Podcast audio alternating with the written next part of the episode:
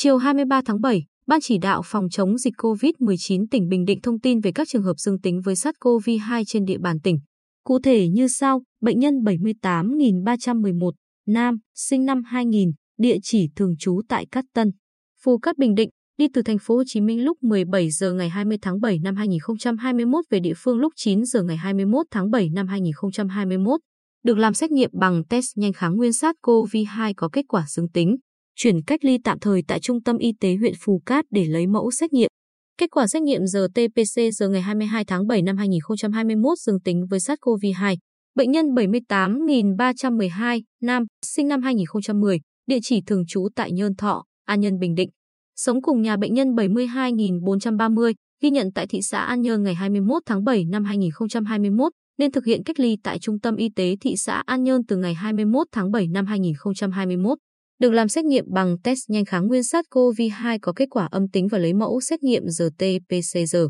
Kết quả xét nghiệm RT-PCR ngày 22 tháng 7 năm 2021 dương tính với SARS-CoV-2. Bệnh nhân 78.313, nữ, sinh năm 1982, địa chỉ thường trú tại Bùi Thị Xuân, Quy Nhơn, Bình Định. Đi chuyến bay Vietnam Airlines số hiệu VN1394 từ sân bay Tân Sơn Nhất đến sân bay Phú Cát hạ cánh lúc 12 giờ 50 phút ngày 21 tháng 7 năm 2021.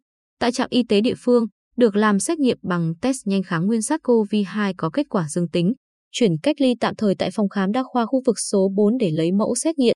Kết quả xét nghiệm RT-PCR ngày 22 tháng 7 năm 2021 dương tính với SARS-CoV-2. Các bệnh nhân trên đang được cách ly điều trị tại Bệnh viện Y học cổ truyền phục hồi chức năng, cơ sở 1. Trước đó vào ngày 21 tháng 7 năm 2021, các khu vực, địa điểm nguy cơ COVID-19 liên quan tới bệnh nhân 72.430 đã được khoanh vùng, phun khử khuẩn.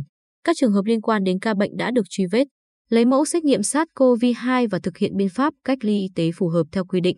Ngành y tế phối hợp với Ủy ban Nhân dân các huyện, thị xã, thành phố tổ chức các biện pháp phòng chống dịch trên địa bàn. Khẩn trương tiến hành truy vết các trường hợp liên quan đến ca bệnh, kịp thời khoanh vùng, phun khử khuẩn, tiến hành xét nghiệm SARS-CoV-2 cho các đối tượng liên quan tại những khu vực có nguy cơ COVID-19, thực hiện biện pháp cách ly y tế phù hợp với các trường hợp F1, F2 theo quy định. Như vậy, tính đến chiều 23 tháng 7, trên địa bàn tỉnh có 66 trường hợp dương tính với SARS-CoV-2,